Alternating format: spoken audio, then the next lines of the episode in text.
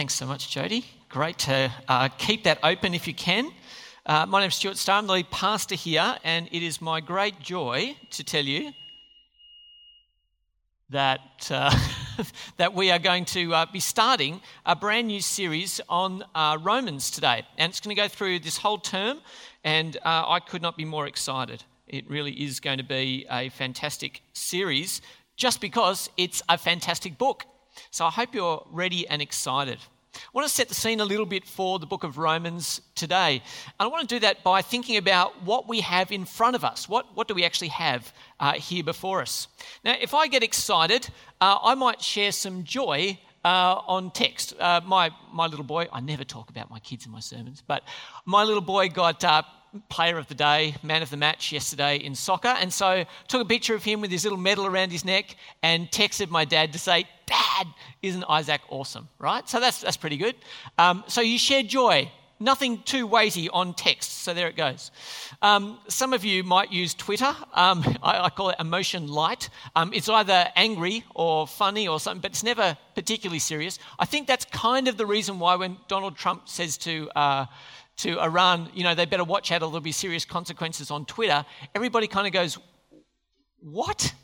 What, what actually is going on there? Because the message doesn't match the medium, right? The, the message, Twitter is 280 characters of something, but it doesn't carry much weight. And so if you tweet a threat of national annihilation, uh, it's actually just a weird, kind of incongruous kind of thing that's happening. However, when we really want to express ourselves, uh, we write a letter, don't we?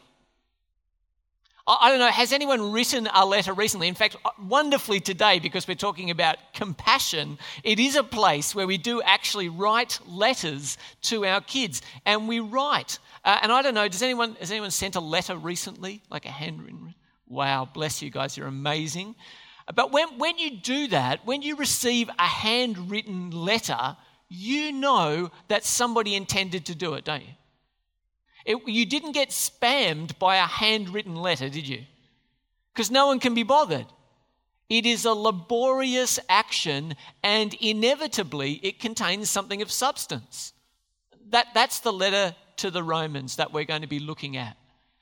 Uh, I was reading some stats, and uh, they were saying that typical letters around this time had roughly 300 to 400 words in them. Paul's other letters have something like about 1,700 words in them. Romans has 7,000 words in it. Everyone who received it found it was an incredible letter. Something extraordinary had happened. And that is what we're going to focus on.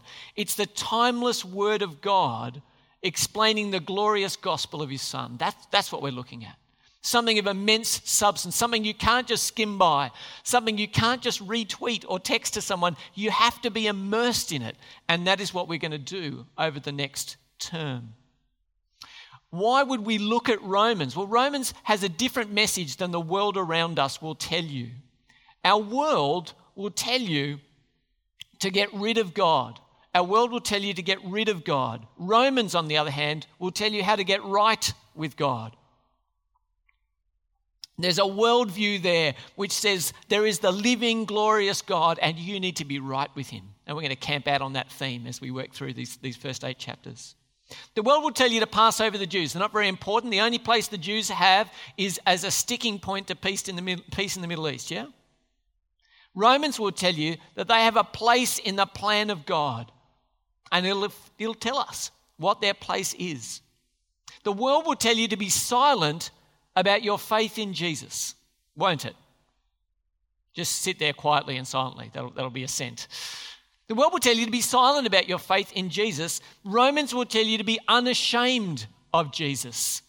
The world will tell you that to be a Christian, you must be a brainless simpleton. You must have checked your brain at the door as you came in this morning. Romans will tell you of soaring theology, things that are worthy of the finest of minds, things that will stir our hearts and engage our intellects. Take my intellect and use is the song that we just sang, wasn't it? Romans will engage your hearts and it will stimulate your brains. It's a letter that sits directly at the focus and the heart of, uh, of God's purposes in the world. So let's ask God to enable this ancient letter to speak to us this term. Let me pray. Heavenly Father, we do thank and praise you for the letter that was written to the church in Rome. We ask, Father, that it might indeed engage our hearts, stir our minds, and that, Father, it might enable us to stand unashamed. For we ask it in Jesus' name. Amen. Well, why is this book so special? Why is this letter so special? If we have a look at the New Testament, I've kind of got a bookshelf up the top there. If we look at the New Testament, uh, the first four books of the New Testament are what? The Gospels, yeah? Straight after the Gospels, we have the account of the early church, okay, which is the book of Acts. So we get the Gospels about Jesus, then we get the account of how the church began, and then the very next book in the New Testament is Romans. Is Romans. So why is it there? Why does it have this place of honor? We get Jesus, the history of the church, and then the first letter out of all the ones that are recorded is the book of the Romans. Why is Romans in the place that it's in? Martin Luther, who I'll tell you a little bit more about in a second, said this Romans is the chief part of the New Testament and the perfect gospel. John Calvin, a great theologian, said, If a man understands it, that's Romans, he has a sure road open to him to understanding the whole of Scripture. And Samuel Taylor Coleridge, who was a great poet, a man of literature, said, I think St. Paul's epistle to the Romans the most profound work in existence. That's what we're standing in front of. The heart of the gospel, the key to the New Testament, one of the most profound works in existence. That's pretty good, isn't it? And if that's what it is, what has it done?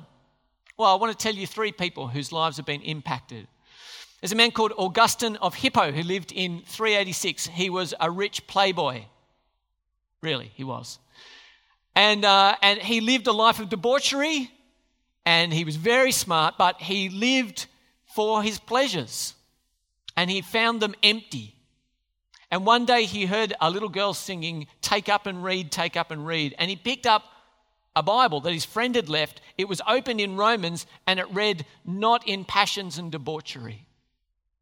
And it says instantly he was converted. He found here the purpose and meaning in his life. And this man in the history of the church is one who held us to orthodoxy. In other words, Jesus is Lord. He's fully God and fully man. He's a man who played a massive role in church history and is still being read today, whatever, how many years later? What's that? 1600 years later, as a great theologian. So he was converted by Romans. Martin Luther was a German monk.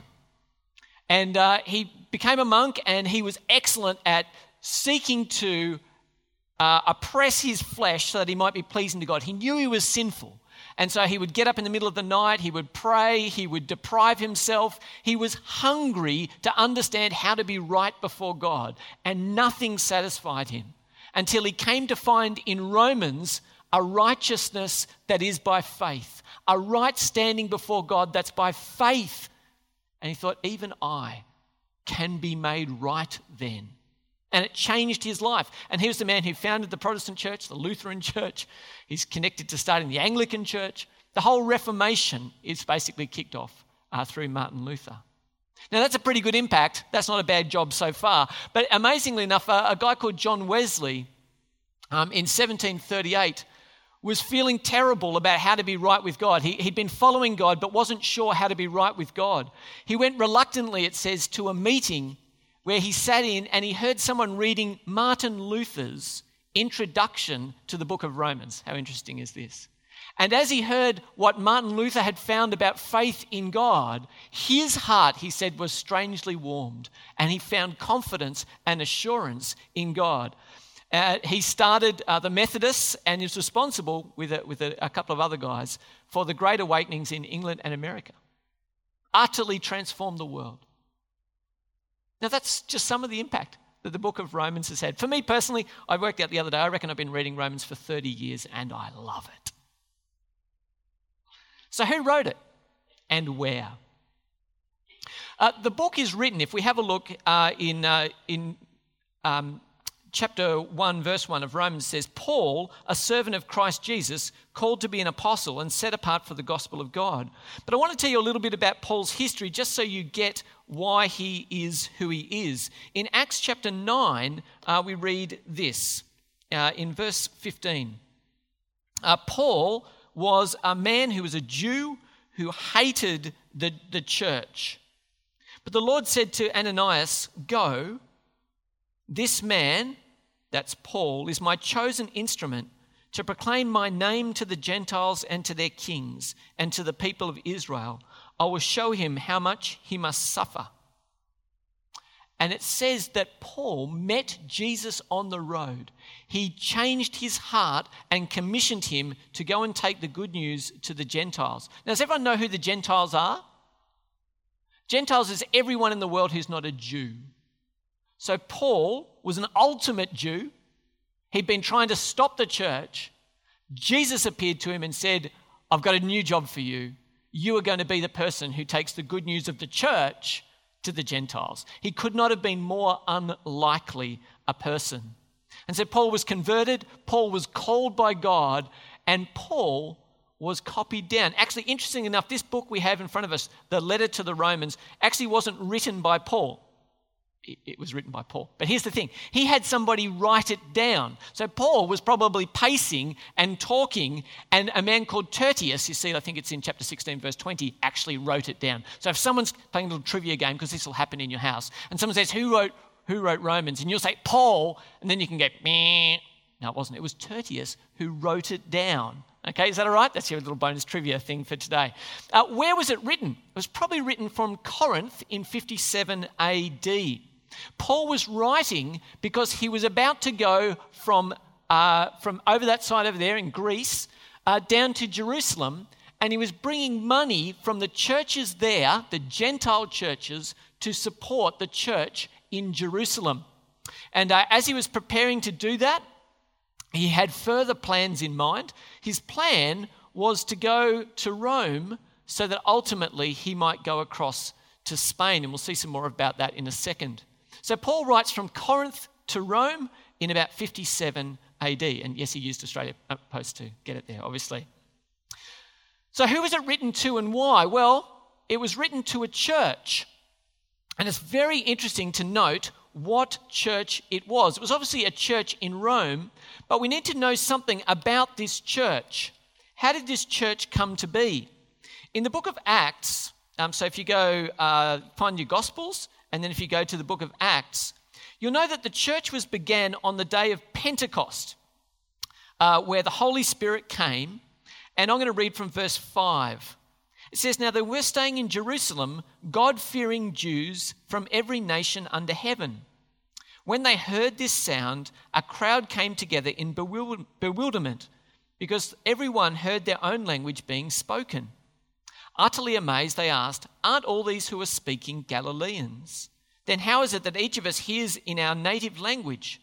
Parthians, Medes, Elamites, residents of Mesopotamia, Judea and Cappadocia, Pontus and Asia, Phrygia and Pamphylia, Egypt and the parts of Libya near Cyrene, visitors from Rome, both Jews and converts to Judaism.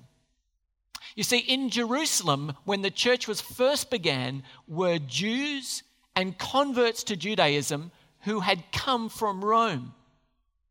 After they were converted, they went back to Rome, and guess what they did? They started a church. It's a unique church because it wasn't started by an apostle. You see, they just went back home and thought we should talk more about Jesus. So they formed a church without an apostle there was no prior visit by Paul. Paul had never been to Rome. And they were newly persecuted.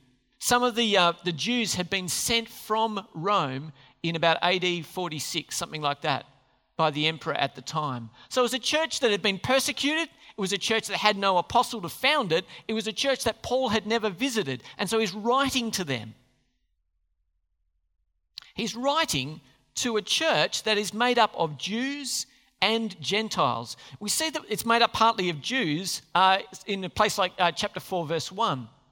What then shall we say that Abraham, our forefather, according to the flesh, discovered in this matter? In other words, Paul's saying, Hey, I'm a Jew. Some of you are Jews. Abraham is our forefather. So there must be Jews in the church in Rome. Secondly, however, we see that there must be Gentiles in the church of Rome as well. Uh, I've got a little book up there, Living a Jewish Life. There are people who had a background uh, where they had been understanding Judaism before they became Christians. And so Paul writes uh, in chapter 1 that I planned many times to come to you in order that I may have a harvest among you, just as I have had among the other Gentiles. Can you see that? So it must be a church that has Jews and Gentiles in it. Now, already that's a wild, that's a wild thing because it's putting together people who would not normally associate.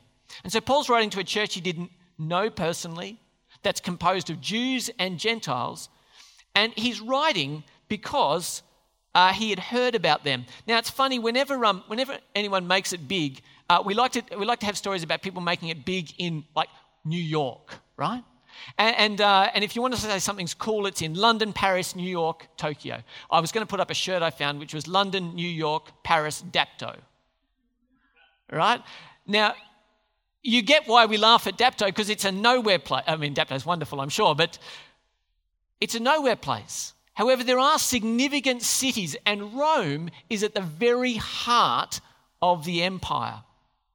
And so we see uh, in Romans chapter 1, we're back there. Let's go to Romans chapter 1, and we'll see something of why Paul's writing. If you look at verse 7 to all in Rome who are loved by God and called to be his holy people. Grace and peace to you from God our Father and the Lord Jesus Christ. First, I thank my God through Jesus Christ for all of you because what? Your faith is being reported all over the world. Because your faith is being reported all over the world. God, whom I serve in my spirit, in preaching the gospel of his Son, is my witness how constantly I remember you in my prayers at all times. And I pray now that at last, by God's will, the way may be open for me to come to you. So it's, a, it's an influential city. Literally, you've heard the saying, all roads lead to Rome. Have you heard that? It's pretty important if you've got a church in Rome. It's an influential city. Their faith had become famous all the way around the world. I think it's a bit like um, it's a little startup company that happens to have headquarters in, in, in uh, New York, right? You know, have you heard? There are real believers in Rome. How amazing is that? So their faith had become famous around the world.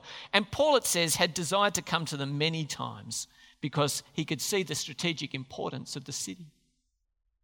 Rome, indeed, had been on Paul's heart. Have a look with me at, uh, at verses 11 to 15. I long to see you so that I may impart to you some spiritual gift to make you strong. That is, that you and I might be mutually encouraged by each other's faith.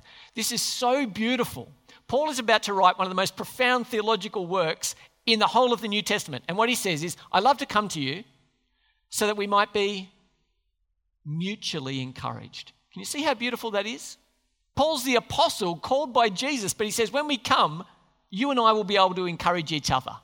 I, th- I think that's so beautiful. It's a little, just a little side point in there, but he says that we might be mutually encouraged. I do not want you to be unaware, brothers and sisters, that I planned many times to come to you but have been prevented from doing so until now, in order they might have a harvest among you, just as I had among the other Gentiles. So Paul says, You're always on my heart. You're always on my heart, and you're always in my prayers. I love how Paul writes. Um, I wish I could be as faithful as him. He says, I'm always praying for you all the time. If you read enough of his letters, you'll know he has a pretty long prayer list, and he's pretty faithful with it. So Paul says, I long to come to you, and you're always in my prayers. But we're going to see he longs to come to Rome not only because it's the center of the empire, but because he has a wider plan in mind, a plan that, invade, that involves Spain. Who would have thought? If you come with me to the back of Romans, to Romans chapter 15, we'll see in verses 23 and following what Paul's plan was. Paul had preached the gospel, he says, all the way around the eastern Mediterranean. Verse 23 but now that there is no more place for me to work in these regions, and since I've been longing for many years to visit you, I plan to do so when I go to Spain. I hope to see you while passing through and to have you assist me on my journey there after I've enjoyed your company for a while. It's absolutely fascinating. Paul says, You're going to help me. You are going to help me. Because Spain was part of Paul's passion. Paul's passion was I don't want to preach the gospel where other people have gone before me. And I've fished out the pond of the eastern Mediterranean. He says, So from Jerusalem all the way around to Illyricum, I've fully proclaimed the gospel. Pond's fished out. I need to go somewhere new. Where's somewhere new? And so Paul's passion is I need to set the far horizon. Well, Spain, Spain's the far horizon. It was also the rising star of the empire. Learning, architecture, there was a real energy in Spain. And so Paul, who's naturally convicted that the gospel needs to go to the Gentiles, is just busting his chops to go to Spain. And he wants Rome to help be a supply base for this mission. So, where does he start this letter? He wants to write to be a blessing to them, he wants to write to establish connections so he can do further mission. Where does he start? Well, if you look at this skyline here, what's the most obvious thing? That's a joke, right? Yeah, okay. There's only one obvious thing, isn't there? And it stands out like a sore thumb. I'm sure that's not what the architects intended, but that's, that's what it looks like, isn't it? So for Paul, he starts with the most prominent thing. And the most prominent thing is the gospel. Have a look with me at verses 1 to 6. Paul says he's set apart for the gospel in verse 1, the gospel of God. The gospel he promised beforehand through his prophets in the Holy Scriptures regarding his son, who, as to his earthly life, was a descendant of David, and who, through the Spirit of holiness, was appointed the Son of God in power by his resurrection from the dead, Jesus Christ our Lord. Through him, we have received grace and apostleship to call the Gentiles to the obedience that comes from faith for his name's sake. And you also are among those Gentiles who are called to belong to Jesus Christ. So Paul says that this gospel that he's going to announce to them is promised in Scripture. There's a couple of things that are really interesting about that. Jesus turning up wasn't just an accident. God had been planning it from before the creation of the world. And therefore, he could promise it in Scripture. Now, when Paul says it's promised in the Scripture, what Scriptures is he referring to? The Old Testament. So, the Old Testament, he says, is promising Jesus. How beautiful. He says the gospel is concerning his son. Now, you can go to all sorts of churches and hear all sorts of gospels. But Paul writes to the Romans, he says the gospel concerns his son. Who is? You guys know the answer, don't you? God's son is? Great. The gospel is concerning Jesus. Now, it is possible for you to get distracted by all sorts of things and call them the gospel, the most important mission of the church. Paul says the gospel is all about his son. And his son, you'll note, is a descendant of David. Someone should do a series on that, shouldn't they? Do, do you remember the term we've just done? Pointing to how David's greatest son is Jesus. He's appointed to be the Son of God with power through his resurrection. Where did we see that? 2 Samuel 7. Fantastic. All right. So, is it an easy thing to preach the gospel in Rome? I might have showed you guys this before. Uh, if you haven't seen it, this is called Alexamenos worships his God. And you've got a cross there, you've got Jesus, and on Jesus' head is the head of a donkey. This is some Roman graffiti that says only stupid people would worship a crucified Savior. It is utterly ridiculous. It's to be shameful to name Jesus as your Lord. In 1 Corinthians, Paul writes this in 1 Corinthians chapter 1. He says, Jews demand signs and Greeks look for wisdom, but we preach Christ crucified, a stumbling block to Jews and foolishness to Gentiles.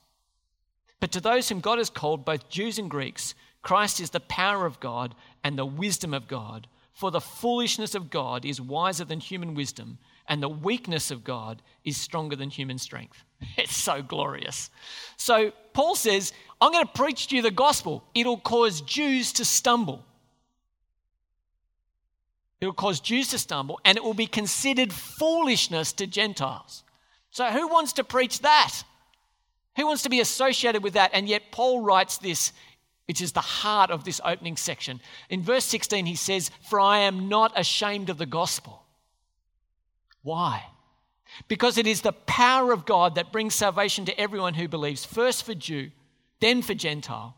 For in the gospel, the righteousness of God is revealed, a righteousness that is by faith from first to last, just as it is written, the righteous will live by faith.